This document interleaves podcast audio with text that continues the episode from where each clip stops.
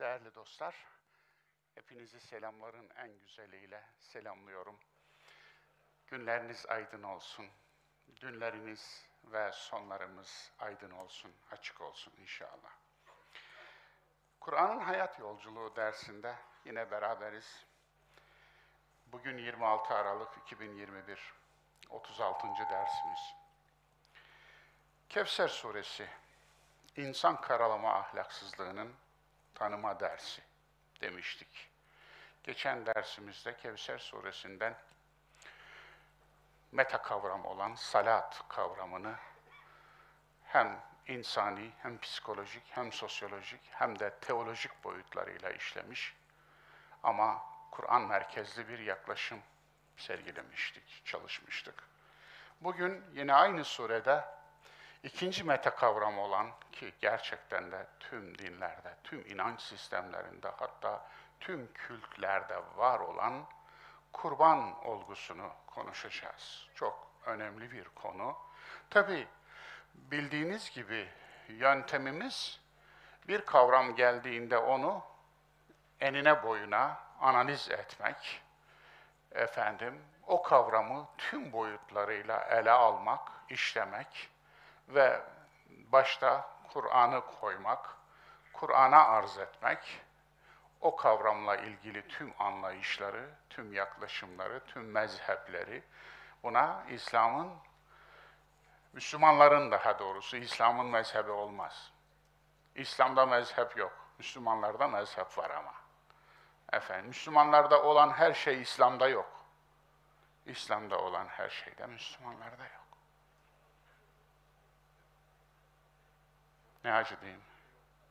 Bu cümleyi kurmak zorunda kalmam beni çok ürkütüyor. Sanırım siz de ürkütüyordur. Ama vaka bu. Bunu inkar etmek, yok saymak, buna kör olmak asıl problem de bu. Yani bir sorunu görmezden gelince o sorun sorun olmaktan çıkmıyor. Bir hastanın hastalığını görmezden gelince, hastalığa kör olunca hastalık iyi oluyor mu? Aksine daha da azıyor ve hayata sebep oluyor, hayatı götürüyor. Aynen böyle. Müslümanların bir hastalığına kör olunca Müslümanların hastalığı yok olmuyor. Aksine kangren oluyor. Müzmin oluyor, kronikleşiyor ve hayata kastediyor. Dolayısıyla bu meta kavram nahr. Fesalli li rabbike venhar. Kevser suresinin ikinci ayeti Rabbin için, namazı Rabbin için, salatı Rabbin için yap, kıl ve kurbanı Rabbin için kes. Yani burada vurgu li Rabbik, Rabbin için. Neden vurgu ona? Çünkü bu iki ibadette zaten toplumda var. Müşriklerin en yaygın ibadeti Kur'an'dır, şey, kurbandır. En yaygın ibadeti. En çok yaptıkları ibadet kurban ibadetidir. Hatta derler ki Hacerül Esvet, tabii bu bir söylence, Hacerül Esvet beyaz idi ama kurban kanlarını ona bereket ve kutsama niyetiyle sürdükleri için simsiyah bir taşa dönüştü derler.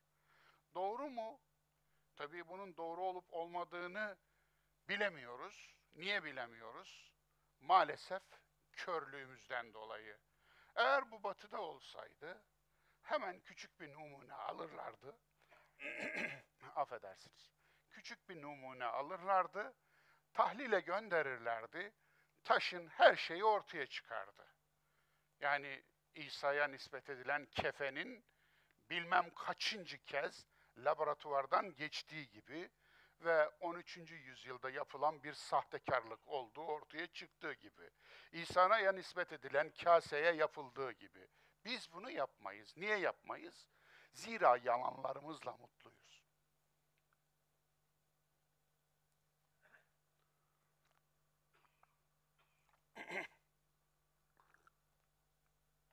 Aynısı sevgili Resulümüze nispet edilen sakal telleri için de geçerli değil mi? Yani bu kıllara kutsallık atfediyorsunuz. Hadi bakalım en mevsuk olan, en vesikalı olan, en geriye giden hikayesi dünyadaki kıllardan 15, 20, 30, 40, 50 tanesini toplarsınız. Bunları DNA testi yaparsınız. Çok kolay ya. Test yaparsınız. Ve hatta hatta Allah Resulü'nün DNA'sı, genetiği de çıkar. Ben seyyidim diye piyasaya çıkıp da milleti sömüren, somuran, milletin ensesine sülük gibi yapışan bir sürü asalaktan da kurtarmış olursunuz milleti değil mi? Yok, yapmazlar. Niye? Dedim ya, büyü bozulur. Yalan ortaya çıkar. Sahtekarlık ortaya çıkar. Bir dümen ve düzen ortaya çıkar. Yani biz niye bu kadar çok aldatılıyoruz diyorsanız eğer, bakın ay geçmiyor ki bir aldatma sistemi daha ortaya çıkmasın. Değil mi? Ta eskiden alın. Daha eskileri karıştırmayın. Efendim, ta 70'ten başlamayın. Ama siz 90'lardan başlayın. Öyle değil mi? Yani hadi Kastelli'yi, şunu bunu, banker efendim krizlerini falan, o zincirleri, e, saadet zincirlerini, falan geçin bir tarafa.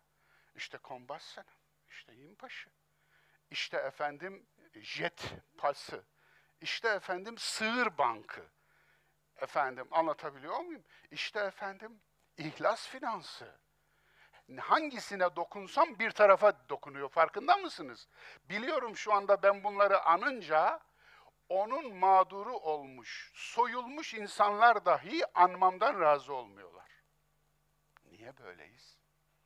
Bir insan bir delikten bu kadar mı çok sokulur? Bu kadar mı aldatılmaya hazırız? Ondan sonra da komplo teorileri çözeriz değil mi? Yar bana bir komplo. Daha aldanmamayı öğrenmemişsin. Bu kadar aldanmışsın ama aldanmamayı öğrenmemişsin. Niye böyleyiz? Sorusu işte oraya kadar gidiyor.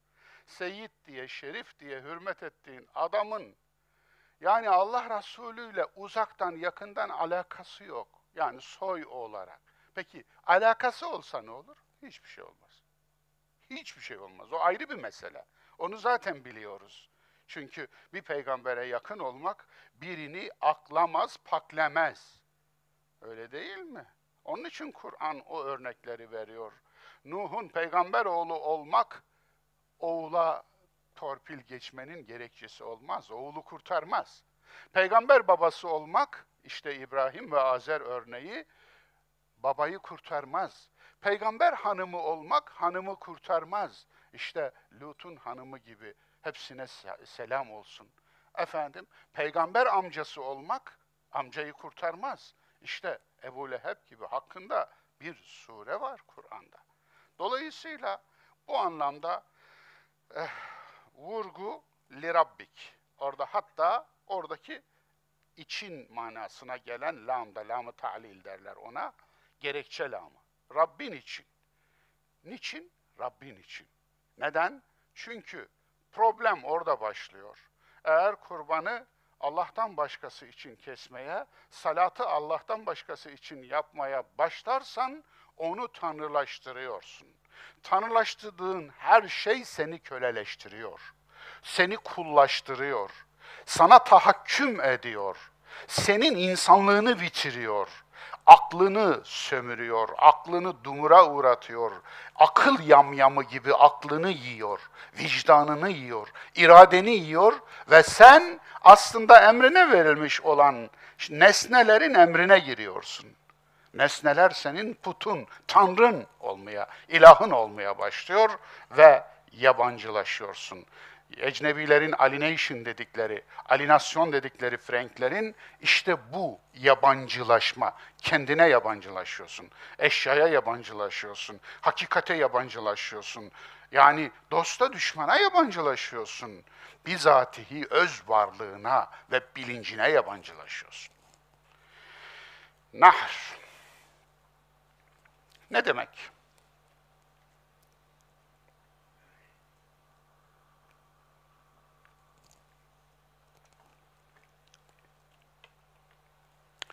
Nahr, göğüs, boyun hizası demek. Bu bölge. Yani Arap dilinde kök anlamı bu, bu bölge. Bununla ne demek istenmiştir dediğinizde yorumcular farklı farklı yorumlar yapmışlar. Kurban kesmektir diyenler genelde sünni yorumcular olmuş. Efendim ama gerçekten de bu kelime kurban kesmeye bir kinaye olarak veya mecaz olarak kurban kesmeye ıtlak olunmuş. Namaza başlama tekbirinde eli göğüs hizasına kaldırmak. Böyle Şia'nın şu anda uyguladığı gibi ki Şia, Şii mezhebinin görüşü bu. Rükudan doğrulurken elleri kaldırmak. Yani yine böyle yapmak nahırdır. Budur diye yorumlayanlar olmuş. Daha başka yorumlar da var ama ben lafı uzatmamak için bunlarla iktifa ettim. Çünkü üçünde de ortak yer göğüs. İnhar emri neyi ifade eder? İnhar fiil emridir, eylem emridir. Ee, eylem emri bir eylemin yapılmasını isteyen bir emirdir ve bu kalıp da bir emir fiildir. Resulün örnekliği ve sahabenin uygulaması bunun her mümine kurban kesmeyi farz kılan bir emir olmadığı yönünde. Geleceğiz açıklamasına. Yani Allah Resulü kurban kesmeyi bir farz, bir farize olarak gördüğüne dair hiçbir işaret yok. Dolayısıyla etrafındaki müminlere namaza davrandığı gibi, oruca davrandığı gibi kurbana da davranmamış. Böyle bir emir vermemiş. Ve dolayısıyla etrafındaki insanlar da böyle anlamamış. Bu önemli mi? Çok önemli. Yani Allah Resulü'nden ve ilk nesilden bağımsız bir din olmaz. Dini yorum da olmaz. Anlatabiliyor muyum? Yani dinin ayaklarını kesmenin alemi yok. En azından ben bu görüşteyim. Onun için işte Allah Resulü'nün bir konudaki uygulamasını efendim hesaba katmamak, dikkate almamak diye bir şey benim defterimde yoktur. Ama ne gariptir ki bu memlekette onunla suçlanıyorum. Onun içindir ki kurbana, kurban için diyorum, kurbana eğer bir farz olarak bakar böyle yorumda bulunursanız Allah Resulü'nün ve ilk neslin uygulamasını ve anlayışını torlayıp toplayıp torbanın içine doldurmuş ve ağzında bağlamış olursunuz diye düşünüyorum. Bu, burada emir kurban kes değil. Kestiğin zaman Rabbin için kes emridir. Yani kurbanda tevhid. Kurbanda tevhid. Bu bir tevhid emridir yani. Bu bir ritüel emri değil, ibadet emri değil. Bu bir tevhid emridir. Tevhid nedir burada? Kurbanı bir başkası için kesme. Kurbanı şunun bunun için kesme. Kurbanı işte o gün putun için, bugün sevdiğin için, dün şeyhin için, yarın bir başkası için kesme. Eğer bir şeye kurban diyeceksen onu sadece ve sadece Allah için kes demek bir tevhid emridir. Dolayısıyla buradaki emir bir ritüel emri, bir rit emri değildir. Venhar müphemi ki buna müphem denir, kapalılık demektir. Yani bilinçli kapalılık vardır Kur'an'da bazı yerlerde. Zaten Kur'an Ali İmran suresindeki ayette de buyurulduğu gibi kendisini ikiye ayırır. Muhkemat, müteşabihat. Muhkemat herkesin basitçe anlayabileceği tek anlamlı, yoruma çok fazla açık olmayan şeylerdir, hakikatlerdir. Onlar aslında ahlaki hakikatler, akidevi hakikatler, temel ilkeler bunlardandır. Ama gerisi müteşabihat diyor. Ve uharu müteşabihat. Müteşabihat nedir? Çok anlamlı. İçinde farklı farklı vurgulan olan, anlam katmanları olan, o anlam katmanlarına ulaşmak için çaba göstermek gereken, üzerinde tedebbür, teakkul, tefakkuh, tezekkür ve tefekkür etmemiz gereken, derinliğine düşünmemiz gereken, kim ne kadar bilgiye, o konuda ne kadar birikime sahipse, o anlama o kadar ulaşabileceği anlam katmanları olan kavramlar, kelimeler, ayetler demektir. Evet, kestiğin bir hayvanı zevkine, av çılgınlığı, keyfine, atış talimi için değil, Rabbin için kes demektir. Evet, av çılgınlığı diyorum. Avcı toplayıcı toplumlar geçmişte kaldı malumunuz. Avcı toplayıcılık insanlığın tarihinde bir aşama idi. Avcılar avlarlar, toplayıcılar toplarlar idi. Fakat bugün avcılık bir spor falan değil. Günümüzde özellikle avcılık bir hunharlık. Onun için yani canlı hedefe bugün nişan almanın herhangi bir insani gerekçesi bulunmamaktadır. Makul gerekçesi bulunmamaktadır.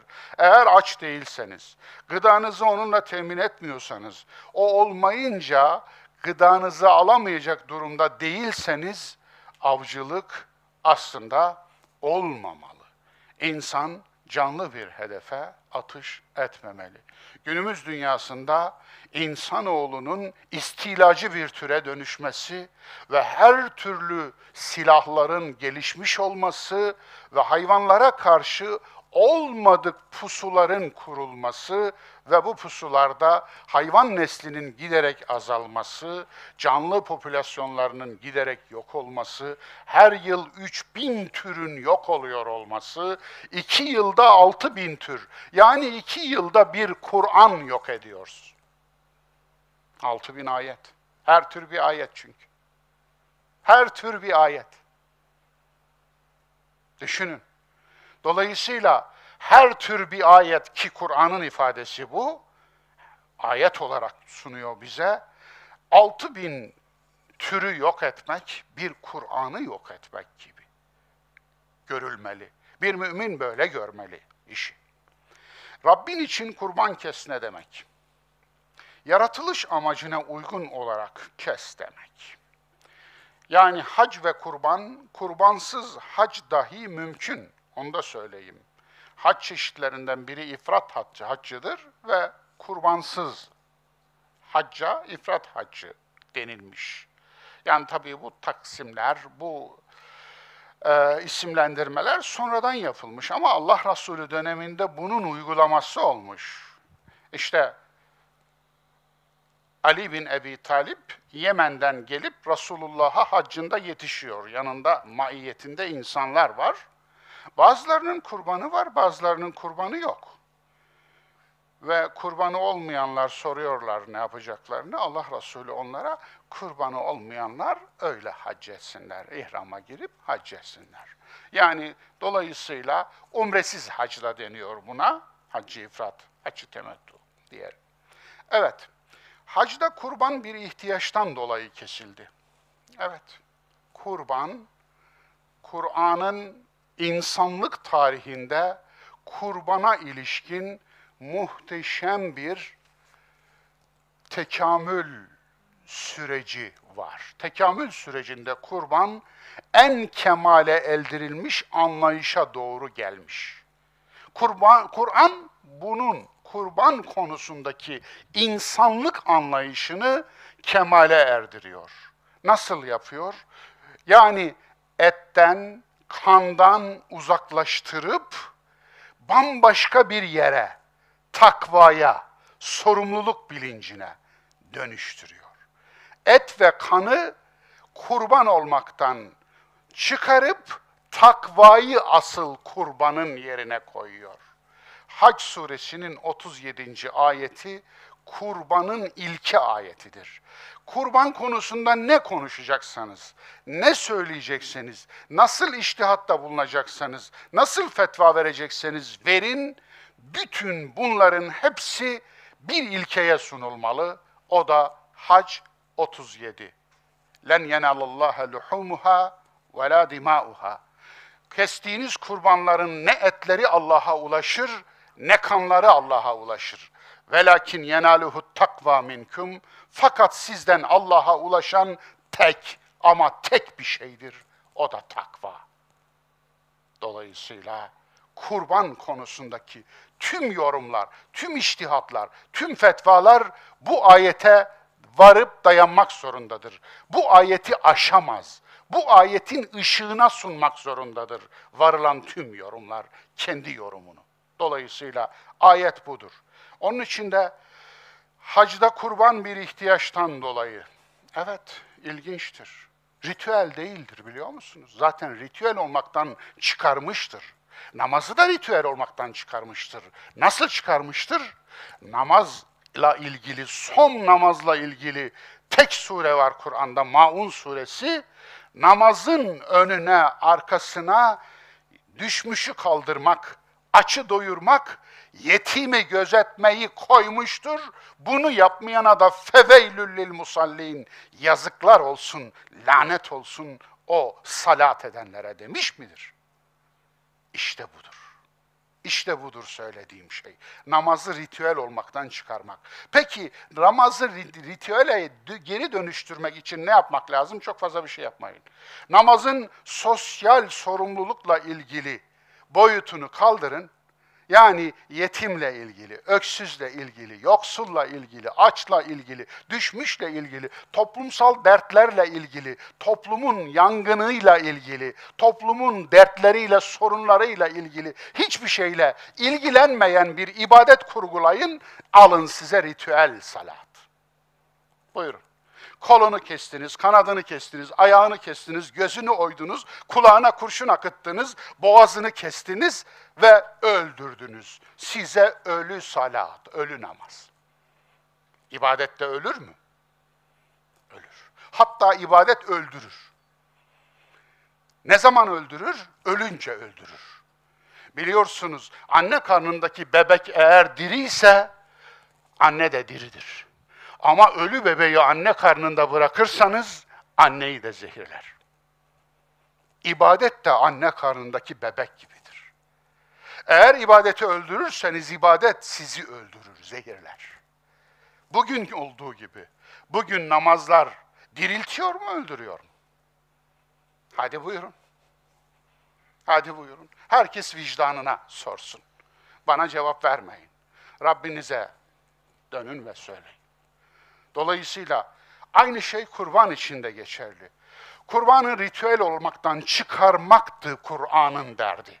Kur'an'ın bir derdi var farkında mısınız? Her konuda bir derdi var. Bir derdi var. Yani Kur'an dinle savaşıyor farkında mısınız? Evet evet Kur'an dinle savaşıyor. Onun için dinci bir kitap değildir demiştim. Kur'an dinle savaşıyor. Ama hangi dinle?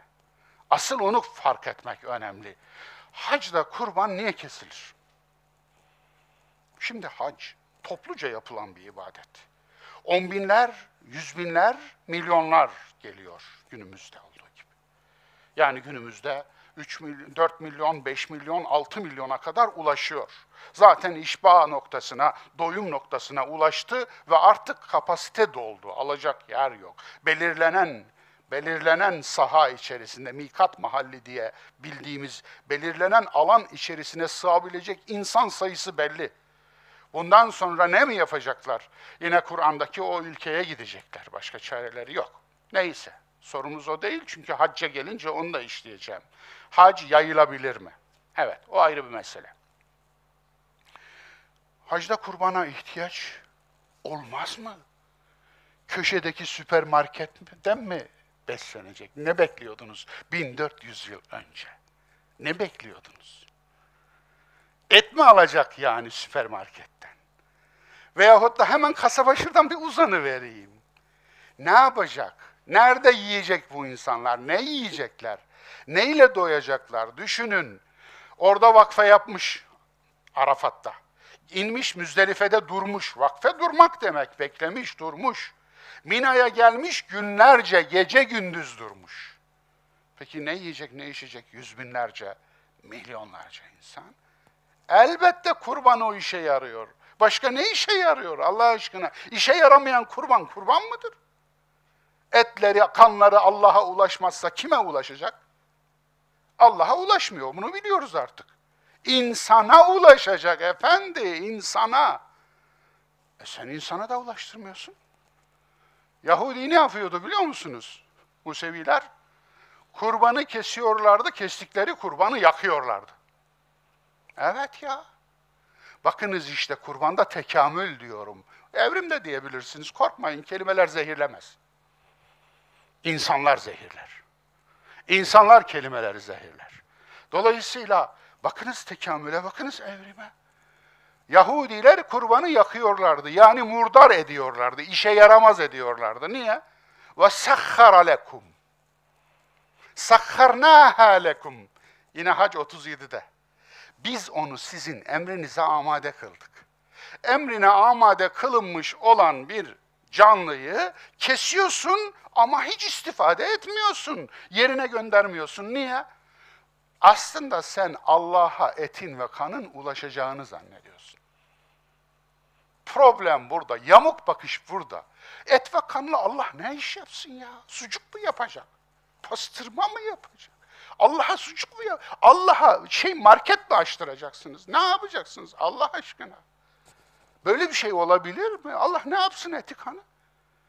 Peki etin kanın, etin kime ihtiyacı var? Ete kimin ihtiyacı var? İnsanın ihtiyacı var. Et bir beslenme aracı.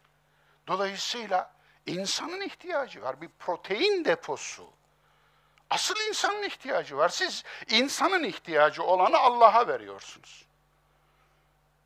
Olur mu bu? Bakınız, zulüm nedir biliyor musunuz? Bir şeyi yerinden etmek. Hikmet nedir biliyor musunuz? Adalet ve hikmet bir şeyi yerine koymak. İşte buyurun. Kur'an'ın yaptığı bu. Kurbanı yerine koyuyor. Zulüm var, kurban adı altında. Daha geleceğiz o zulümlere. Kur'an alıyor, onu yerine koyuyor. Hikmet oluyor bu, adalet oluyor bu. Onun için kurban deyip geçmeyin yani. Neler de sorgulanması gerekiyormuş. Evet, hacda kurbanın kesmenin tek bir amacı var, hacıları doyurmak. Peki ne oldu, doydu mu? Geçmiş yıllarda düşünün, bu haccın geçirdiği mevsimler içinde yaz mevsimleri var ki Arabistan'da yaz mevsimi 10 ay. Öbürü de kış değil zaten. Dolayısıyla 40 derece, 45 derece, 50 derece hatta 55 derece sıcaklıkta kurbanlar binlerce, yüz binlerce, milyonlarca kurban. Ne oluyor? Ne oldu zannediyorsunuz? Ne oldu zannediyorsunuz? Frigorifik kamyonlar yeter mi buna? Soğutuculu kamyonlar yeter mi buna? Tırlar yeter mi? Nereye verecek sonra? Adamlar zaten yemekten böyle olmuşlar efendim. Onların yemeğe ihtiyacı da yok zaten. Kime yedireceksiniz? Ne yapacaksınız? Yani dünyanın bir kısmı aç arkadaş, aç. Burunlarının ucunda böyle Kızıldeniz'in öbür tarafına git açlıktan ölüyor adam. Çocuklar açlıktan ölüyor. Bunlar burada kurbanı gömüyorlar arkadaş. Gömüyorlar. Alın buyurun size Yahudilerin yaptığı. Ne farkı var? Gömüyorlar çünkü yapacak başka bir şey yok. Mikrop yaymaya başlıyor. Çürümeye başlıyor. Koku olmaya başlıyor. Onu depolayamazsınız da. Düşünsenize. 4 milyon, 3,5 milyon, 4,5 milyon, 5 milyon hacının kurbanını ne yapacaksınız? Ya gördünüz mü? Peki bu sorunu nasıl çözeceğiz? Ey yeşil sarıklı ulu hocalar! Gene geldik size. Gene geldik size. Allah'tan korkmadınız değil mi? İnsanlardan korktunuz ama falanca imamın görüşüne aykırı görüş mü olur değil mi? Ama Allah'tan korkmadınız. Yani benim gibi linç edilme pahasına, taşlanma pahasına verseydiniz fetvanızı görseydik. Bizim de önümüzü açsaydınız bugün bizi bu kadar taşlatmazdınız. Hepsini yıktınız omuzumuza. Hepsini. Hepsini mi biz söyleyeceğiz ya? Hangi sorunu çözdünüz siz? Bu bir sorundur, sorun. Bu bir sorundur. Denizin karşı tarafında açlıktan çocuklar ölecek. Sen burada kurbanları kokutacaksın, çürüteceksin, gömeceksin. Evet. Ondan sonra baş edemediler zaten. İslam Kalkınma Bankası'nı devreye soktular. Ondan sonra gelsin paracıklar. Dolar. 100 dolar. Kurban parası. 100 dolar. Kesiliyor mu? Ben vermedim tabii. Ben burada kestim. Evet açıkça söylüyorum. Ben kurbanımı burada en fakir yerde kestim. Mahille var hocam. Hani mahalline varıncaya kadar. Mahalline vardı. Mahalli, kurbanın mahalli ihtiyaç olan yerdir. Bitti. Dolayısıyla bu anlamda hacılar doysun diyedir. Bir amacı vardır. Din amaçsız değildir. Dini hiçbir emir saçma değildir. Olmamalıdır zaten. Bu Hristiyanlıkta olabilir. Niye?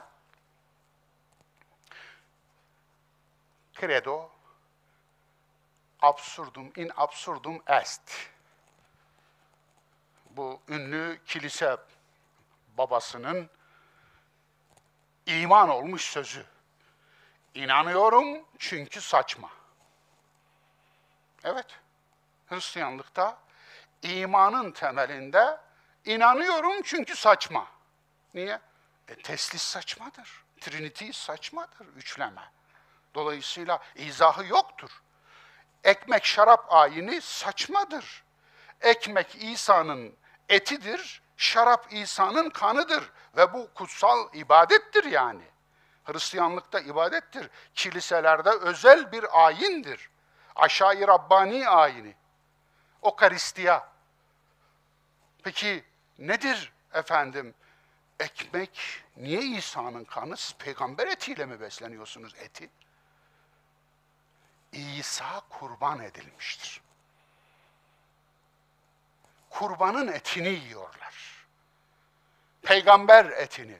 Hatta hatta çok ilginçtir. Descartes bunun felsefesini yapmış. Ekmek ve şarap hangi aşamada İsa'nın etine ve kanına dönüşüyor?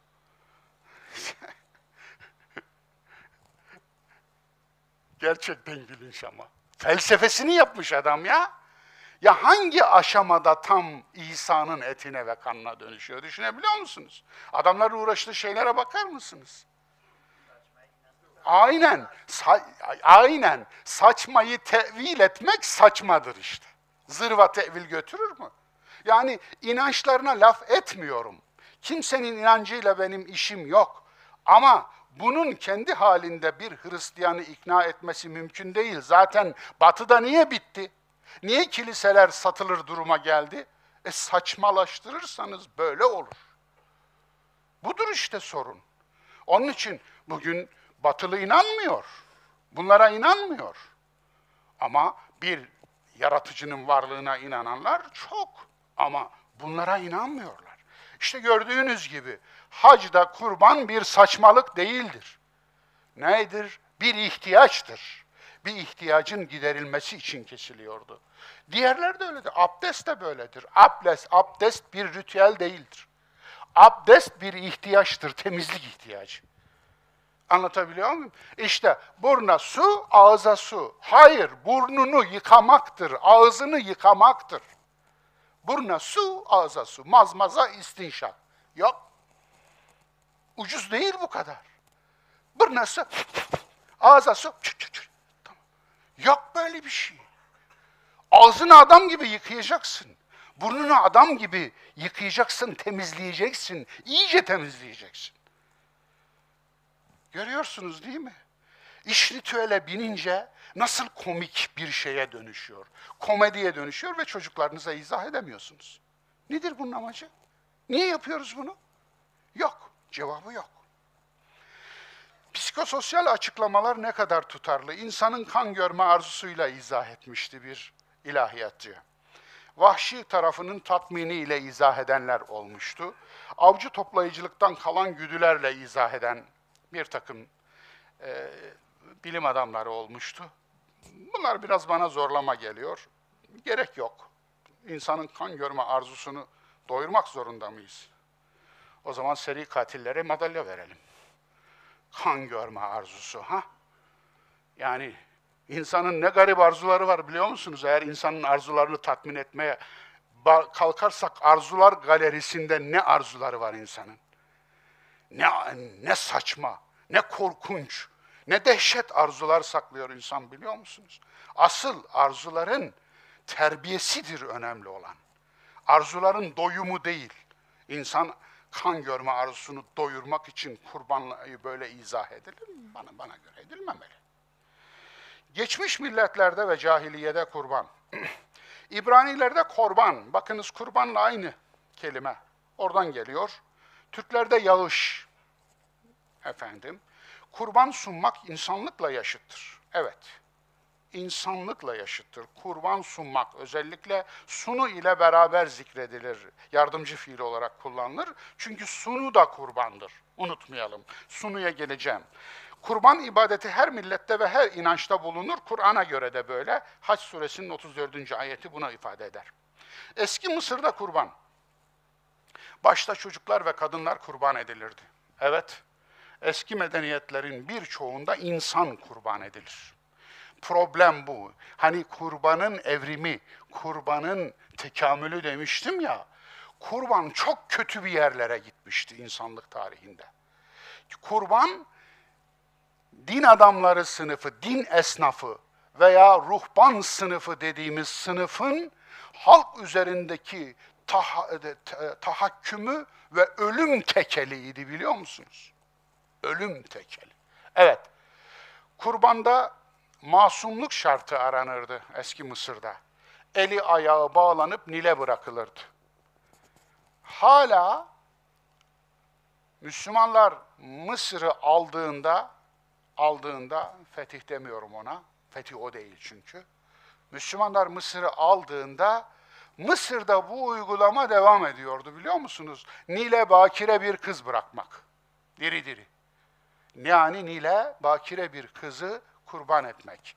Çocuk zaten masum. Neden bakire kız? Kadın masum, masum bir kadın.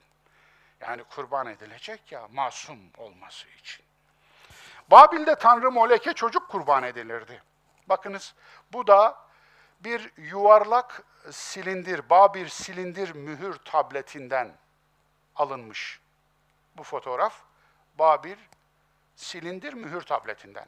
Daha sonra bu vahşi gelenek yerini oğlan çocuğu sünnetine bırakır. Eğer Yahudilerdeki sünnet uygulamasının kökeni budur. Dolayısıyla oğlan çocuğundan bir parça almak. Hatta bu ilk oğlan kurban edilirdi. İlk oğlan kurban edilirdi. Tanrı'ya kurban edilirdi. Unutmayın Hazreti İbrahim'in sınandığı imtihanda da ilk oğul meselesi var. İlk oğul. Gerçi Yahudilerle Müslümanlar arasında bu konuda kavga var. Gerçi ilk oğulun İshak olduğu veya kurban edilen oğulun İshak olduğunu Müslüman yazarlar da, Müslüman ilim adamları da çok söylemiş. Taberi söylemiş, diğerleri söylemiş. Dolayısıyla yani o konuda ama doğrusu İsmail, İsmail olduğunu, ilk oğul İsmail'dir çünkü. Bunu hatta eski ahitten de anlıyoruz. Evet, Sünnet sembolik bir çocuk kurbanıdır. Öldürme yerine zararsız bir par parça kesme. İbranilerde kurban. Pagan Ammonilerde moleke insan yakılarak kurban edilirdi. Evet. İnsan yakılarak. İnsan yakma mekanını daha önce burada göstermiştim. Ona cehennem kelimesinin türediği yer Gohinnam yani çukur insanların öldürülmek için atıldığı veya öldürülerek atıldığı çukur anlamına geliyor. İbrahim Nebi ve ilk oğlu üzerinden bu vahşi gelenek kaldırıldı. Yani İbrahim Nebi üzerinden Kur'an'da verilen kurban örneği bu iğrenç, bu cinayetin son bulması içindi. Bu çok önemli. Yerine hayvan kurban edildi. Eti ve kanı kutsal sayıldı, yenilmeyip yakıldı Yahudilerde. İbranilerde.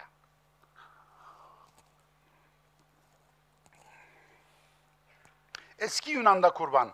Bakınız eski Yunan'da bir kurban ayinidir bu gördüğünüz. Yani ayin burada işte ateş yanıyor görüyorsunuz. Ellerinde kurban ve kurban sunusu. Ölen kişinin eşyaları, eşi ve köleleri kabre gömülür idi. Bu kurbandı, sunu derler buna. Ama kurbandır. Yani kabre gömülen kişinin yanına konulan eşyalar kurban hükmündedir, kurbandı. Pagan eski Yunan'da ölülerin mezarlarında yaşadıklarına inanılırdı. Pagan Yunan'ın dini nasıl oldu da Müslümanların kabir dini oldu? Asıl bu. Yani pagan Yunan'da mı dediğinizi duyar gibiyim. Yunan'da mı? Hayır bizimkiler de inanıyor. Kabrin içinde diyor hatta kabrinde eşleriyle telezzüz ediyor diyor. Utanmaz. Utanmaz. Evet o kadar da hayasız. Yani o kadar düşkünler ki bu efendim işe. Yani ne diyeyim huzurunuzda e, dile getirmekten teeddüp ediyorum, utanıyorum yani. Ne diyeyim? Allah Resulü'nün yatak hayatıyla sizin nedir alıp veremediğiniz arkadaş ya? Nedir yani? Niye hemen lafı oraya getirip getir veriyorsunuz? Neyse. Kafayı bozmuşlar belli.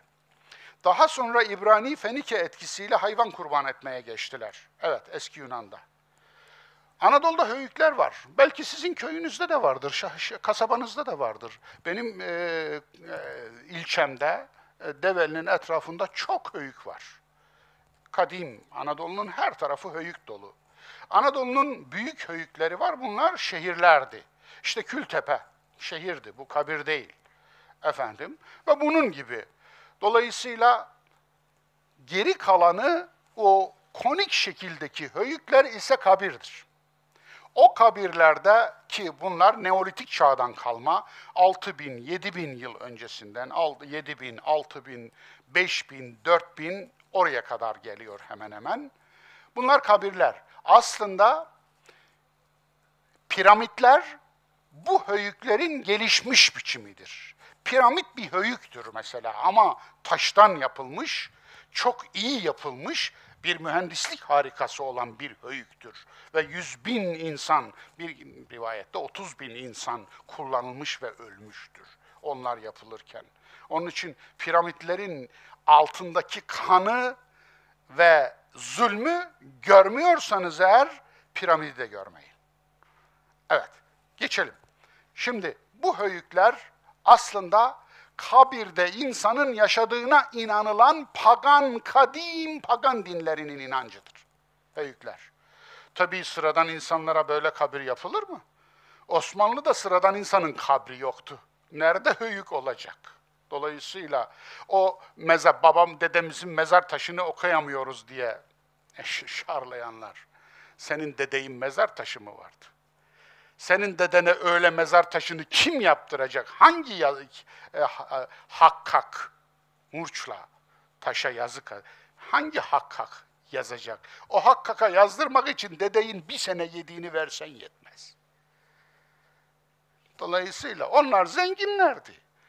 Onlar eşraftı. Onlar seçkinlerdi. Garibanın, sıradan insanın taşı da olmazdı. Dolayısıyla öyle oturduk yerde pek konuşmamak lazım. Biraz okumak lazım. Özellikle okumak lazım. Önemli. Şimdi söylemeyin. Evet.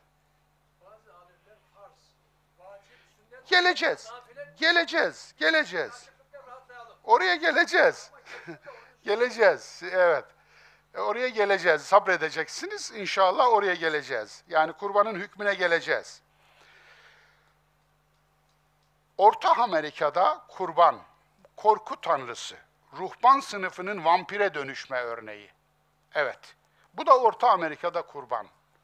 Bakınız, insan kurban edilme, yüzlerce, binlerce çocuğun kurban edildiğini bugün belgelerle biliyoruz.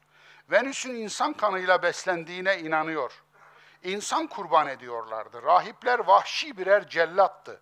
Diri diri kalpler sökülüyor, insanlar korkuya kul ediliyordu. Ben burayı bizzat gittim, gördüm. efendim Yucatan Yarımadası. Bakınız şurası Yucatan Yarımadası. Meksika. Burası Yucatan Yarımadası'nda Maya dininin Mekke'si diyebileceğimiz Mekke'si. Maya dininin hac mahalli. Burada bir futbol oyunu, garip, kendi kuralları olan bir futbol oyunu oynanıyor. Düşünün, bundan 800 sene evvel oynandığını düşünün. Burada oynanan bu oyunda galip gelen çok zor bir oyun. Bakınız efendim şurada bir yuvarlak var, delik. Bilmem göre şurada bir taş var. Bu taşın içinden topu geçiriyorlar. O kadar zor bir şey ki burada top oynamak. Kuralları da çok katı. Bu oyunun amacı bu sporda birinci gelen insanın kurban olmak için koşturması. Kurban. Yalnız kurban da öyle benzer bir kurban etme töreni değil bu. Önce belini kırıyorlar, sonra şuraya atıyorlar. Buna senote deniliyor. Obruk aslında, bizdeki obruklar. O bölgede 66 milyon yıl önce düşen 10 kilometre çaplı göktaşından dolayı böyle binlerce, 8 bine yakın obruk var. Bu obruğa beli kırılmış o şampiyon çocuk atılıyor. Suyun içinde debelene debelene can veriyor. Yani çocuklar genç, gürbüz, en iyi çocuklar işkenceyle öldürülmek için yarışıyorlar. Mesele bu. Dolayısıyla böyle bir kurban ritüeli var. Kurban cahiliye toplumunda en yaygın ibadet. Hacerül Esved ile ilgili kurban anlatısı ve eleştirisi söyledim, onu geçelim. Sorun kurban kesmeleri değil, kesmemeleri değil. Sorun kurbanı şirke alet etmeleri. Evet. İbret, İbrahim Nebi ve oğlu üzerinden vahiy ve rasullerin insanlığa katkısı. İşte asıl katkı bu. Kur'an bu katkıyı bize naklediyor. Nedir o katkı? İnsan kurban etmeye son verin ey insanlık. İnsan kurbanına son verin. Çağrı bu. Onun için kurban edecekseniz birbirinizi kurban etmeyin, insanları kurban etmeyin. Geçmiş toplumlarda neler kurban edilirdi? Kısaca sayayım. İlk erkek çocuk kurban edilirdi Sümer'de ve Eski Mısır'da. İnsan kurban edilirdi Toltek, Aztek, Maya ve İskandinav toplumlarında.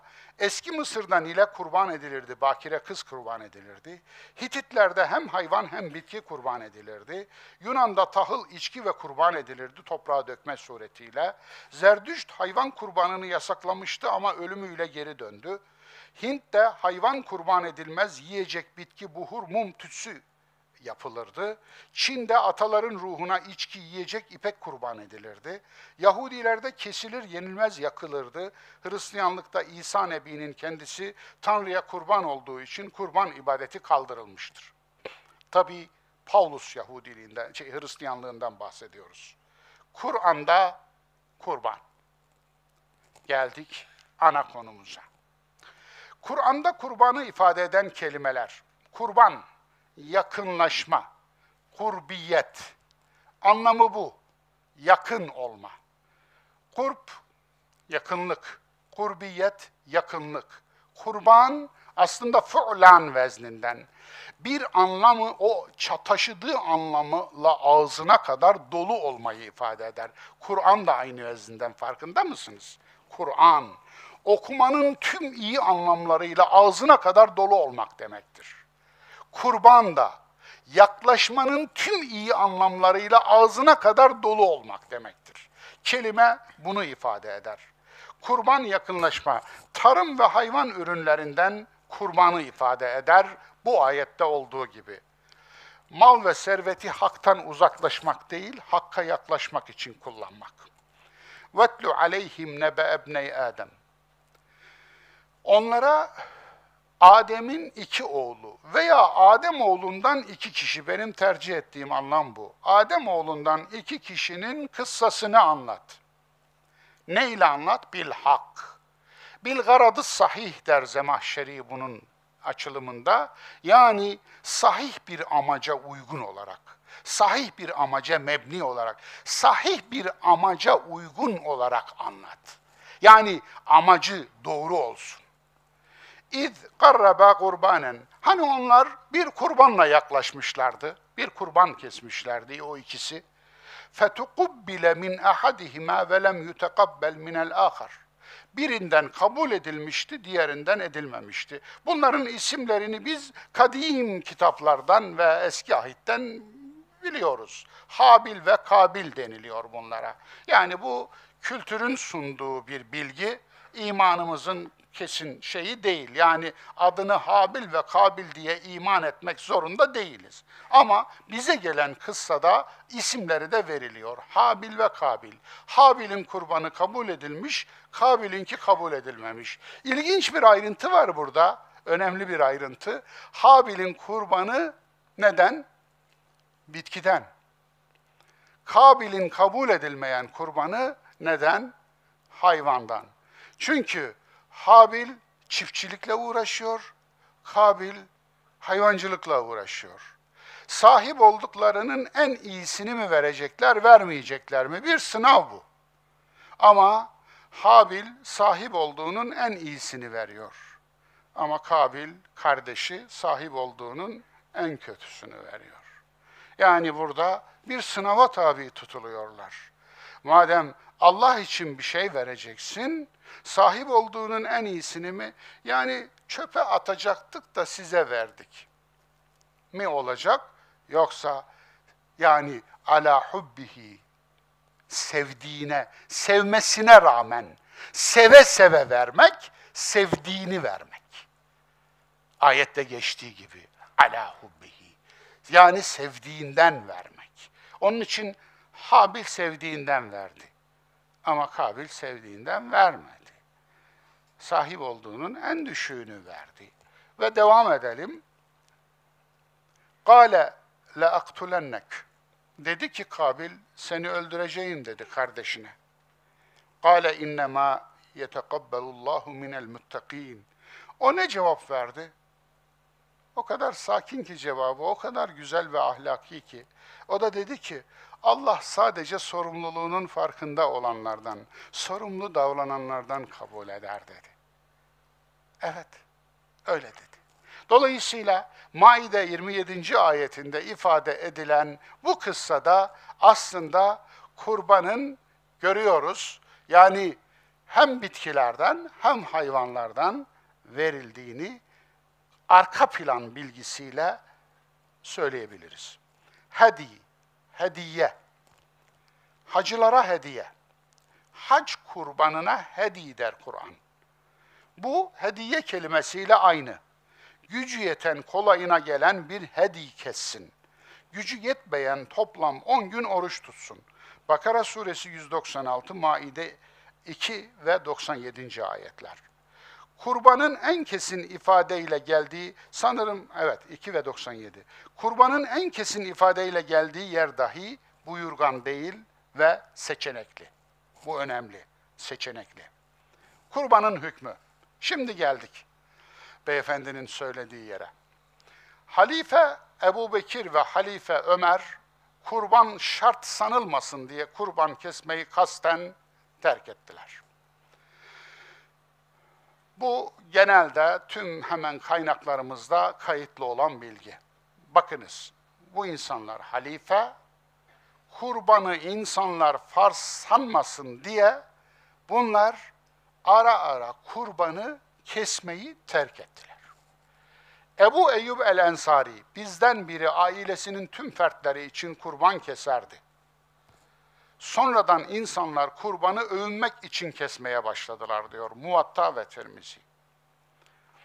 Hanefilere göre vacip ve sünnet, Caferiler güçlü sünnet, Zeydiler güçlü sünnet, Şafii ve Malik'e göre de bir aileye bir kurban sünnet. Eyvallah. Durumu müsait bir mümine farz diyen hiçbir sahabi, mezhep imamı ve otorite yok. Ey sarıklı ulu hocalar! Bunları niçin gizlediniz? Geldik yeşil sarıklı ulu hocalara. Ebu Bekir ve Ömer insanlar onu vacip sanmasınlar diye kasıtlı olarak kurban kesmediler. Burada da El-Üm'den vermişim. Şafii'nin kitabıdır El-Üm. Dolayısıyla diğer kaynakların hemen çoğunda var. Bu da Kur'an'ın Müslümanı lakaplı İbni, e, evet tercümanı lakaplı İbni Abbas'tan. Hizmetlisi İkrime dedi ki, İbni Abbas bana irki dirhem verdi, git et al. Eğer yolda elinde etle biriyle karşılaşırsan ona de ki, işte bu İbni Abbas'ın kurbanıdır. Şafii el-Üm'de almış, İbni Abdilber almış e, e, kitabı Beyanil İlm'de ve diğerleri de almışlar. Ben sadece ala sebilil misal yani örnek olsun diye bir iki kaynak verdim. Yani şunu söylüyorum burada. İbn Abbas'ın bu davranışı sahabenin biri böyle davranmış. Sahabenin biri böyle yapmış. Çarşıdan et aldırmış. Biri sorarsa bu İbn Abbas'ın kurbanıdır de demiş. Şimdi Müslümanların içinden böyle biri çıksa, biri, bakın bu sahabi, hem de Kur'an'ın tercümanı. Onu ne yaparlardı Müslümanlar?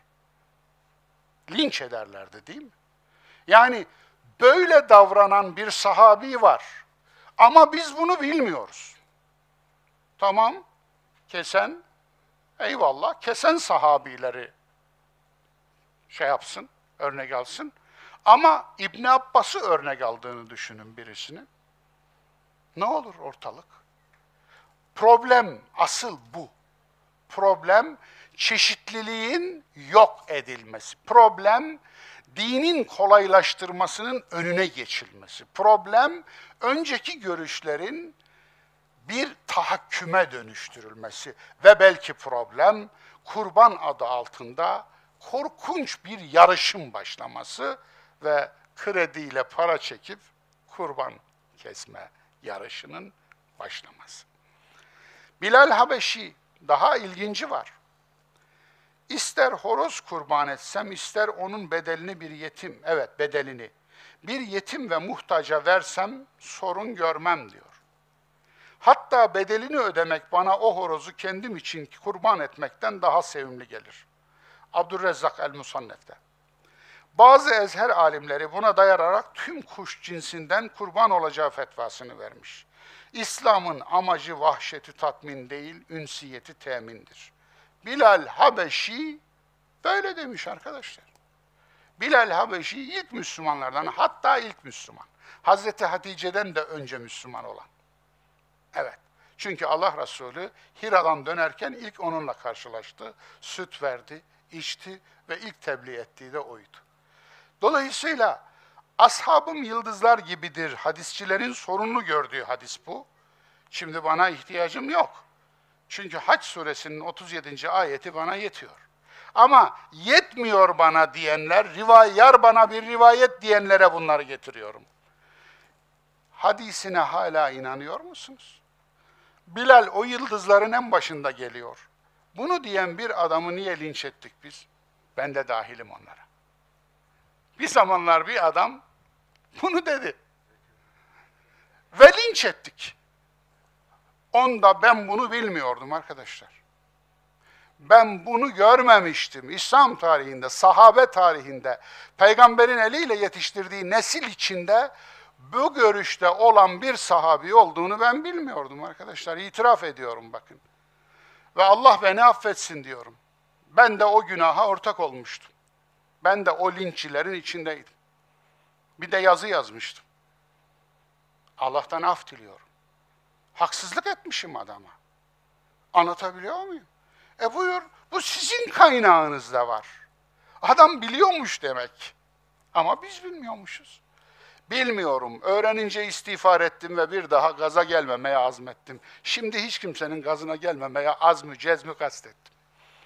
Anlatabiliyor muyum? Çünkü aldatılmak çok kötü bir şey. Aldatılarak bir insana kötülük etmek, bir insanın lincine katılmak korkunç bir şey. Onun için umarım başkaları da farkına varmıştır yaptıkları kötülüğün ne kadar büyük olduğunu. Kurbanın amacından sapması ve eleştirisi. Kurbanı ölüme, kan ve ete indirgemek. Kurbanın güç gösterisine dönüşmesi. İnsan kurban etme, ruhban sınıfının tanrılaşması. Yuhanna vahyi, Tanrı'nın kuzusu adına milyonların katli mesela. İncil'in bir bölümüdür Yuhanna'nın vahyi.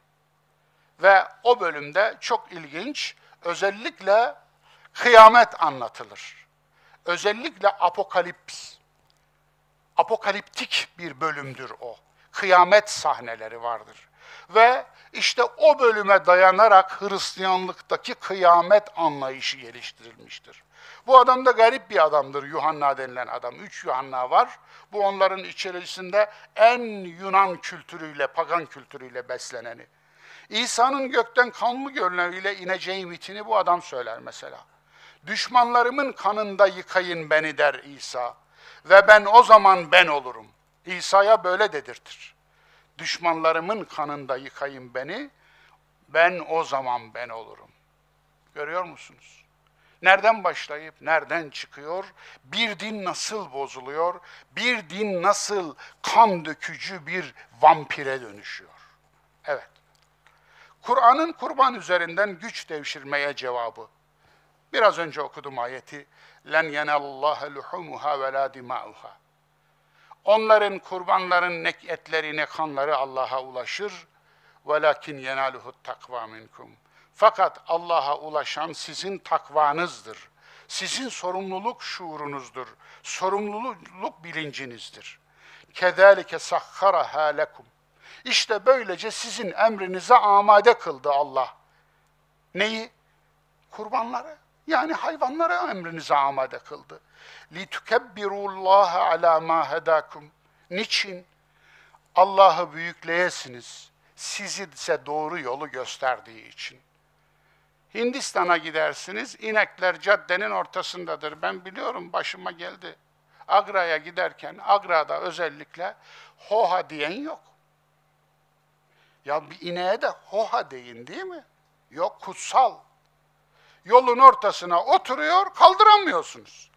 Araba bekliyor, Sadık Bey şahit efendim. Araba bekliyor orada. Hazretleri kendisi kalktı, kalktı. Kalkmadı, tamam. Dolanabiliyorsan dolan, dolanmıyorsan sen de orada bekleyeceksin. Niye? İnek Efendi Hazretleri yolun ortasına teşrif buyurdular. Şimdi yolunuzun ortasına teşrif buyuran sizin İnek Efendi Hazretlerinizi bir düşünün. Tüm coğrafyanızda. Kaldıramıyorsun adamı. Yolun, yolun ortasından kaldıramıyorsun. İslam'ın göbeğine oturmuş. Müslümanların yoluna oturmuş. Adamı oradan alıp şuraya dokun, dokunamıyorsun bile, dokunulmaz. Niye? Put. Dokunulmaz. Onun için de dokunamıyorsun. Kutsal. Dokunulmaz. Masum. O kadar çok kutsalımız var ki, o kadar çok masumumuz var ki. Neyse biz ineğe dönelim. Şimdi siz ineği tanrı ederseniz ineğin bundan haberi var mı? E küçük bir sorun ama yok işte. İneğin tanrı olduğundan haberi yok. Ama ineği tanrı ederseniz Allah'ın sizin emrinize verdiği bir şeyin emrine girip ona kul oluyorsunuz. Problem bu. Asıl kurbanın maksadı da burada işte. Kurbanın maksadı ne? Emrinize verilen bir şeyin kulu olmayın. Mal sizin hizmetinizdedir. Malı siz yönetin. Eğer mala taparsanız, malın emrine girerseniz, mal sizin ilahınız olmaya başlar. Mal sizi yönetmeye başlar. İktidarı siz yönetin. Ama iktidar sizi yönetmeye, güç sizi yönetmeye, sayı sizi yönetmeye, servet sizi yönetmeye başlarsa işte o sizin putunuz olur. Ona tapmaya başlarsınız. Onu elde edene tapmaya başlarsınız. Dolayısıyla alın yabancılaşma. Alın insanın kendisine karşı yabancılaşması. Kendinize yabancılaştınız mı? Hakikate yabancılaşırsınız. Varlığa yabancılaşırsınız. Allah'a yabancılaşırsınız. Her şeye yabancılaşırsınız. Vicdana, akla, iradeye yabancılaşırsınız. Evet. İşte bu. Yani kezalike sahharaha lekum Burada çok çok çok önemli 6-5 kere çizilmesi gereken bir cümle bu. İşte sizin emrinize böylece Allah amade kıldı. لِتُكَبِّرُ ala ma hedakum. Allah'ı size doğru yolu rehberlik ettiği için, gösterdiği için büyükleyiniz. وَبَشِّرِ الْمُحْسِنِينَ İyileri müjdele. Muhsinin, iyileri müjdele. Dolayısıyla iyi olun diyor. Tüm çaba iyi olmanız için. Yani Kur'an'ın tüm çabası insanı iyi etmek. Hasta olmayın diyor. Sadece bedenen değil, aklen de hastalanmayın. Sadece aklen değil, ruhen de hastalanmayın. Sadece ruhen değil, irade olarak da hastalanmayın. Sadece o değil, bilinç olarak da, hasta bilinç, yaralı bilinç olmasın. Ya, dolayısıyla böyle güzel bir kitap da var, onu da şimdiden tavsiye etmiş olayım. Yaralı bilinç. Etin ekosisteme maliyeti. Et üretimi çok uluslu şirketlerin tekeline giriyor, geçiyor. Et üreten köylüler tüketiciye dönüşüyor. Dünya genelinde ete talep sürekli artıyor. Dünya kaynakları bu talebi karşılamakta şimdiden zorlanıyor. 100 gram protein için 185 metrekare alan kullanılıyor. Tarım alanlarının %80'i et hayvancılık tarafından kullanılıyor. Antibiyotik ve ilaçlar verilen hayvanlardan insanlara geçiyor. GDO'lu ve suni yemlerin insan üzerindeki uzun erimli etkileri meçhul. Büyükbaş hayvanların ürettiği metan ve e, karbondioksit gazı altıncı yok oluşu hızlandırıyor. Evet dünyamız daha önce beş kere yok oldu. Beş kere dünyamızda hayat neredeyse sıfıra indi. Bazılarında yüzde yetmiş beş, bazılarında yüzde seksen, bazılarında yüzde doksan. Ama beş kere dünyamızda canlılık yok olmaya yüz tuttu. En sonuncusu bundan 66 milyon yıl önce biraz önce gösterdiğim Yucatan Yarımadası'na düşen 10 kilometre çaplı gök taşıydı. Tüm dinozorları yok etti yeryüzündeki. Yeryüzündeki hayatı yüzde 80, yüzde 75 yok etti. Sadece denizlerde hayat kalmıştı. Karalarda da, mağaralarda ve derin kovuklarda kalmıştı. Dolayısıyla dünya altıncı yok oluşa gidiyor. Altıncı yok oluşta insan eliyle olacak mı olmayacak mı? Tüm sorun burada ve bu soruna biz cevap vereceğiz. Yani Kur'an'daki şu ayet tam da cuk oturdu. Cuk oturdu. Ellerinizle yaptıklarınız yüzünden karada ve denizde fesat çıktı. Evet. Zaharal fesadu fil berri vel bahri bima kesebet eydin nas. İnsanların elleriyle yaptıkları yüzünden karalarda ve denizlerde fesat çıktı. Alın buyurun.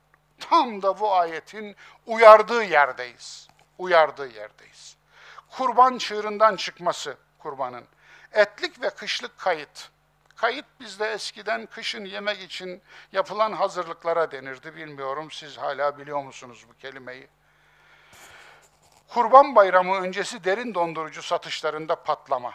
Kavurma festivali. Derin donduruculu stok ibadeti. İlaç, ekmek ve süte muhtaç olana zorla et yedirmek.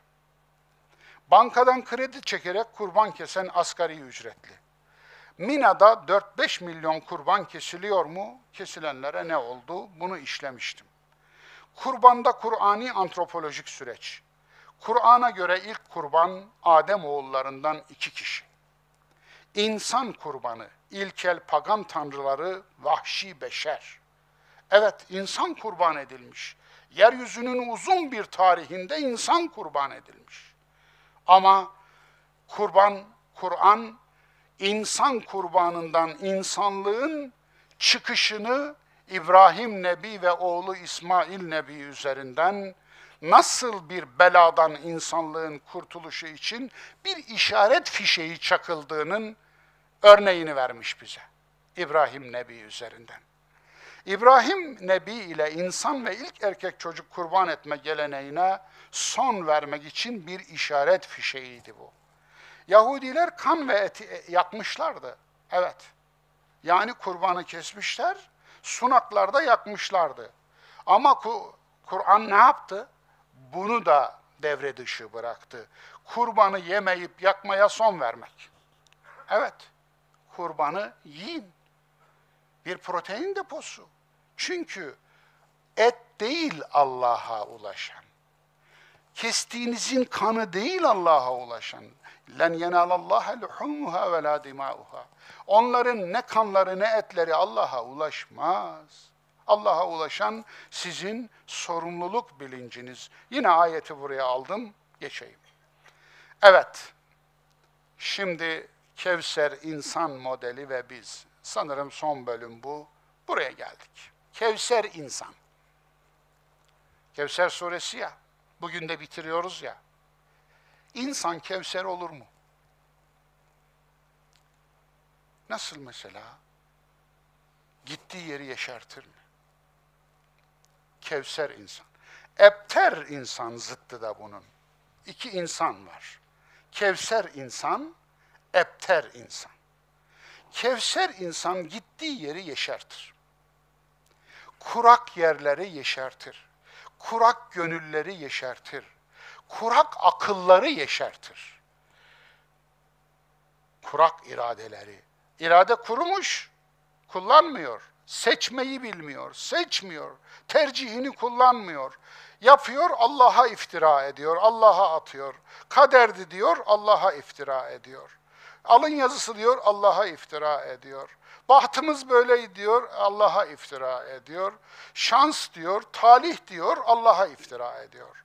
Ama elleriyle yapmıyor. Yani bima kesebet eydin nas, bima kesebet eydikum, leha ma kesebet ve aleyha mektesebet. Bütün bu ve bunlar gibi onlarca ayet orada dururken ellerinizle yaptıklarınız, ellerinizle yaptıklarınız, ellerinizle yaptıklarınız diye elleri gösterirken Kur'an o elleriyle bir şey yapmıyor. Sadece elleriyle tek yaptığı bu. Evet, emir yağdırma moduna geç, geçilecek, emir yağdırma moduna geç. Allah'ım şunu ver, Allah'ım bunu ver, Allah'ım onu ver. O da olmazsa şunu ver. Yani en ince ayrıntısına kadar bu da dua, bu dua değil. Dua dillerimizle söylediklerimiz değil, ellerimizle yaptıklarımız, eylediklerimiz. Onun için iktisaba dikkat çekiyor Kur'an. Bima kesebet diyor. Eydihim bima kesebet eydinnas. Leha ma kesebet ve aleyha mektesebet. Neden böyle? Çünkü çünkü senin amelin duandır. Onun üstüne eğer elinden bir şey gelmeyecek noktaya geldin, tıkandın, bittinse Nuh Nebi gibi kaldırırsın ellerini. Ya Rabbi ben bittim dersin. Elimden geleni yaptım buraya. Sen yet ya Rabbi. Öyle demişti değil mi? Ya Rabbi ben bittim demişti. İnni mağlubun fentesir. Ya Rabbi ben mağlup oldum demişti. Sen benim yardımıma yetiş. Dolayısıyla mağlup oldum dersin, bittim dersin. Elimden başka bir şey gelmiyor dersin. Ama gemini yaparsın karada. Karada mı? Karada yaparsın. Çünkü elinden gelen odur. Elinden denizi yapmak gelmez. Denizi yapamazsın ama kara, gemiyi yaparsın değil mi? Gemiyi yapmak gelir değil mi? O zaman gemiyi yap. Denizi yapamadım ya. Gemi ne işe yarayacak? Sen gemiyi yap arkadaş. Deniz lazım olursa denizin Rabbi gemiyi ayağına, denizi ayağına getirir. Deniz lazım olursa denizin Rabbi getirir ayağına. Onun için mesajı buydu. Dolayısıyla burada Kevser insan, ebter insan, gittiği yeri kurutan insan. Gittiği yeri çöle çeviren insan. Evet, bu tabiat da dahil buna. Doğa da dahil buna. İnsan da dahil buna. Akıl da dahil buna. irade de dahil buna. Vicdan da dahil buna. Yani her şey dahil. Hayvanlar, bitkiler, her şey dahil. Yani iki tür insan modelinden bahsediyor sure. Ebter insan modeli ve Kevser insan modeli. Kevser insan modeli çağlayan bir pınar gibi, akan bir pınar gibi, dupduru suyuyla, billur gibi suyuyla geleni geçeni sulayan ve suyu tükenmeyen bir pınar gibi olan insan. Eyvallah. Salat ne, kurban ne, ibadet ne?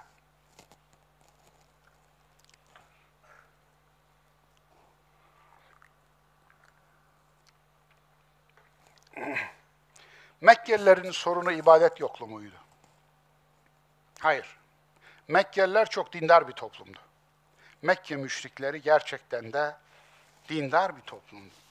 Kur'an dinsiz, imansız bir topluma gelmedi. Ateist bir topluma gelmedi. Kur'an dinci bir topluma geldi. Bu toplumun vaizi Velid bin Mughire geliyor kurban kesilirken Kabe'nin yanında putların önünde kurban kesilirken kurban kesen zenginlere diyordu ki kestiğiniz kurbanları haram onun bunun malına sarkarak çökerek onun bunun malının üstüne basarak elde ettiğiniz servetlerden kurban kesmeyin. Kendi emeğinizle kazandığınız paradan kurban kesin diyordu. Bu Velid bin Mughire Kur'an'da aslında hakkında onlarca ayetin indiği bir adam. Nedir? Nedir? Ölçtü, biçti. Evet. Fekutile keyfe kadder. Kahrolası nasıl da ölçtü, biçti. Evet. İnnemâ fekkere ve kadder. Thümme kutile keyfe kadder. Fekutile keyfe kadder. Thümme basar. İşte sonra baktı, etti, eyledi ve yüzünü astı, kafasını çevirdi. Bu adam işte. Bu adamdan bahsediyor. Bakınız böyle diyordu. Dolayısıyla Mekkeliler dinci bir toplumdu. Ama içi boştu, boş. Namaz kılmazlar, kurban keslermezler miydi? Hayır değildi, öyle değildi. Mekkeliler zekasız, dinsiz, imansız ve ibadetsiz değildiler. Fakat akılsızdılar. Akıllarını kullanmıyorlardı. Hukuksuzdular. Hukuk yoktu toplumda. Hak çiğniyorlar, hak yiyorlardı. Ahlaksızdılar. Birbirinin ahlakın ahlaki değerleri gözetmiyorlardı. Birbirinin hukukuna tecavüz ediyorlardı. Kalpsizdiler. Evet kalpsizdiler. Düşeni sırtlan gibi üzerine çöküp yerlerdi. Ve şefkatsizdiler. Buyurun. Mekke'nin sorunu bu. Mekke'nin sorunu ibadetsizlik değil. Mekke'nin sorunu akıllarını kullanmayışları, vicdanlarının atıl oluşu, iradelerinin atıl oluşu. Kulu kul ediyorlardı, kula kul oluyorlardı. Yani ileri gelenleri kulu kul ediyordu zenginleri, yoksulları da kullara kul oluyordu. İbrahim'in soyu olmakla övünenler onun yolunu kestiler. Evet İbrahim'in soyu olmakla övünüyorlardı biliyor musunuz? Atamız İbrahim derler ve bir daha da demezlerdi. Atamız İbrahim. Kabe'ye olan hürmetlerinin sebebi neydi? Buydu. İbrahim soyunu sürdürenler İbrahim yoluna taş koydular. Atamız İbrahim diye övünenler onun ilkelerine ihanet ettiler. Evet, atam atam diye övünür ama atasının ilkesine ihanet eder. Böyle torunlardı onlar. Mekketi bir dindarlıktan elimizde ne kaldı? Geldik bugüne.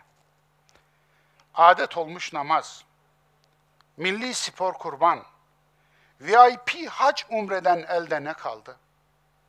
Ne kaldı elimizde? Söyler misiniz? Zaten pandemi geldi, aldı, süpürdü, sildi, süpürdü, götürdü. Görüyorsunuz. Yani şekli bile kalmadı. Ama ruhu zaten gitmişti. Ruhunu götüren pandemi daha ağır pandemiydi. Fakat biz onun haberdarı bile olmadık. Haberimiz bile olmadı. Ruhumuz bile duymadı. Mesela namazın kolektif maliyetine değen bir kar var mı elimizde? Ne kaldı namazlarımızdan? Mesela namazlarımız, geçen ders onu hep işledim, çok işledim. Yani yine bakalım mı ayetlere? İnne salate tenha anil fahşai vel münker. Namaz insanı fuhşiyattan yani fuhşiyat bu belaltı değil. Aşırılık demek, taşkınlık demek. Her türlü ölçüsüzlük demek fuhşiyat. Ölçüyü aştığın her şey fuhşiyattır. Dolayısıyla kötülükten alıkoydu mu bizi namaz? Yoksa kötülüğe kamuflaj mı, kamuflaj elbisesi olarak mı giydik namaz? Buyurun.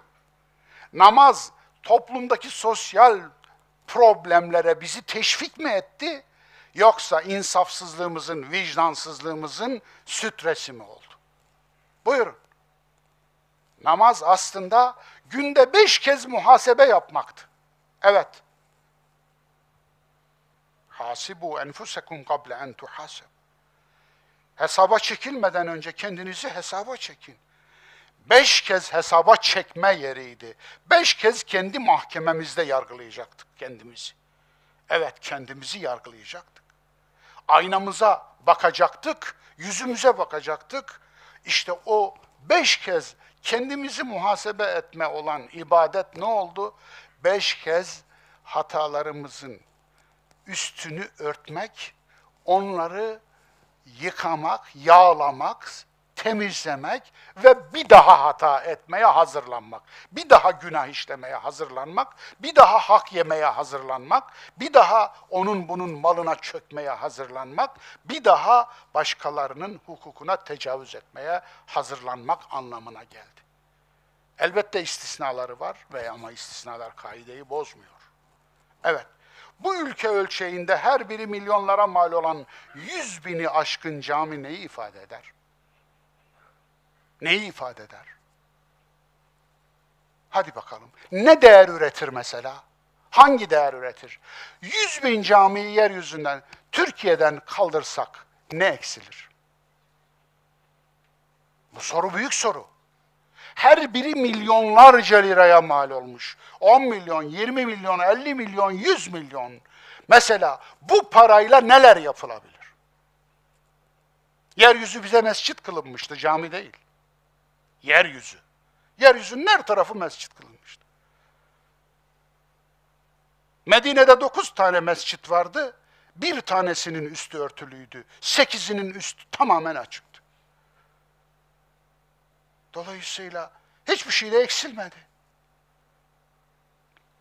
Mabetleriniz zenginleştikçe yüreler, yürekleriniz fakirleşir. Mesele o oldu. 100 bin civarında kadrolu maaşlı dini üniformalı lojmanlı memurumuz var. Hangi katma değeri katar? Mesela 100 binli de geri çeksek, ülkenin ahlakı şu puandan şu puana düşer diyen var mı? Peki niye? Eğer öyle diyebilseydik, bugün böyle olmazdık. 16 milyar 89 milyon 550 bin liralık dev bütçesiyle Diyanet. Ne yapar? Bu parayı nerede harcar? Bu parayla neler yapılabilir mesela? Bu toplumun ihtiyaç duyduğu yoksulluk, çaresizlik, açlık, sefalet, eğitimsizlik, vesaire vesaire sayın hepsini. Bu bütçenin içinde inanmayanların, dini azınlıkların, diyaneti reddedenlerin, diyanetin reddettiklerinin vergisi de var. Ve bu sayılanların vergilerinden alınan maaş rızasız lokmadır. Rızasız lokma haramdır. Buna inanıyorum ki Diyanette in, ki insaflı insanlar da evet öyledir diyecek. Olmasa bu ülkenin insanlık, ahlak, akıl, vicdan kalitesinden ne eksilir? Bunlar olduğu için insanımızın hangi erdemi arttı? Hangi kalitesi arttı? Ülkeyi abad edecek olan bu dev masrafa rağmen elde kalan ne? İnsan, insan, insan çevre, insan mahlukat ilişkisine katkısı ne? Bütün bu devasa bütçenin, devasa kitlenin, devasa harcamaların. İçimizdeki ve dışımızdaki barışa katkısına, yani İslam'a. Yoksa bu toplumu ayrıştırıp birbirine mi düşürüyor? Bu mu katkısı? Çoğalıp azalan ne? Ağzımdan yer alsın. Koca bir hiç mi, hiçlik mi kaldı geriye? Elimizde ne var kılınan namazlar ve kesilen kurbanlardan? İnsanlığımıza, ahlakımıza, aklımıza, kalitemize, vicdanımıza ne ekledi? Kılınan namazlar, kesilen kurbanlar. Yoksa kibrimizi, gururumuzu, sahtekarlığımızı, hadsizliğimizi mi artırdı? Hepimiz kendimize soralım. Ben de sorayım, siz de sorun. Namaz kılan hırsız ve arsızlar, kurban kesen gösterişçileri mi artırdık? Eskiden ateistler laik ülkeler diye atıp sıkan cümleler kurardık. Ya coğrafyamızda dincilik artarken azalan mutluluk, huzur ve iyiliğe ne demeli? Artan kötülük, adaletsizlik, arsızlık, hırsızlık, utanmazlığa ne demeli? Kudüs mitinglerinde ne de güzel sloganlar atardık. Değil mi? Değil mi ama? Değil mi ya? Peki şöyle bir eylem Müslüman şarkın dindarlarında yankı bulur muydu? Ne dersiniz? Brüksel sakinlerinden evsizlerle dayanışma için bir geceyi sokakta geçirme çağrısı yapıldı. Belçika'nın başkenti Brüksel'de tırmanan evsiz sorununa dikkat çekmek için bir geceyi sokakta geçirin kampanyası başlatıldı ve birçok insan bu kampanyaya katkı vererek bir geceyi sokakta geçirdi.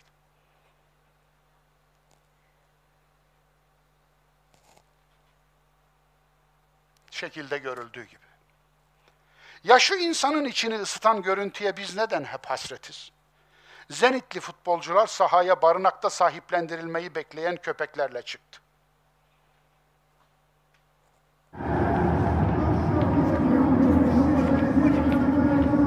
Çok basit gibi duruyor.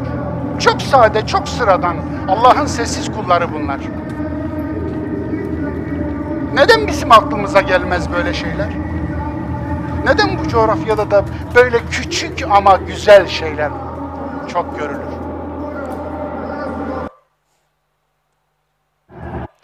Yüzde 99'u Müslüman diye başlayan cümleler Kur'an kaldı mı hala?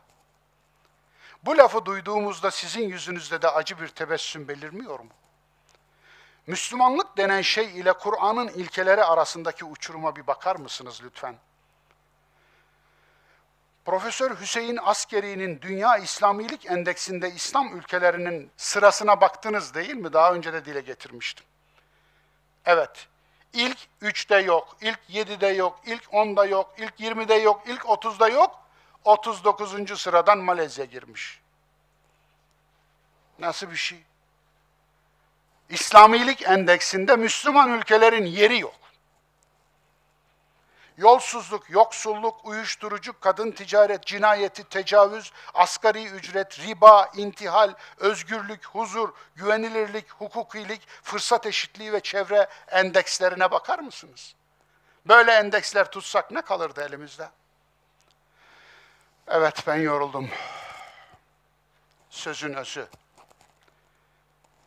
Bu bir çığlık. Sizi uyutan yalanlar size kötülüktür. Size uyandıran acı gerçekler size iyiliktir. Bunu anladığınız an haliniz değişecek. İnna Allah la yugayyiru ma bi kavmin hatta yugayyiru ma bi enfusihim. Rahat 11. Bir toplumun bireyleri kendilerini değiştirmedikçe Allah o toplumun halini değiştirmez. Bu bir yasadır. Bu sosyal dönüşümün, değişimin bir numaralı yasasıdır. Sözün özü, Kevser insanları kurutuyoruz. Kevser insanlar çıkaralım. Akan bir çeşme gibi kurak akılları sulasınlar, kurak yürekleri sulasınlar, kurak iradeleri sulasınlar, kurak vicdanları sulasınlar. İyilik kıtlığı çekiyoruz. Kevser insanlar iyilik bolluğu saçsın. Kötülük bolluğu çekiyoruz. İyilerin sesi giderek kısılıyor. Kötüleri bas bas bağırıyor. Nefes alamıyoruz. Boğuluyoruz. Rabbim bizi o iyilere damızlık etsin. Bizi bu topluma iyilerin damızlığı olarak çalsın inşallah. Rabbim geleceğimizi günümüzden, günümüzü dünümüzden hayırlı, güzel, huzurlu, bereketli kılsın. Allah'a emanet olun. Bir dahaki derste buluşmak üzere. Hoşça kalın. Sağlıkla kalın.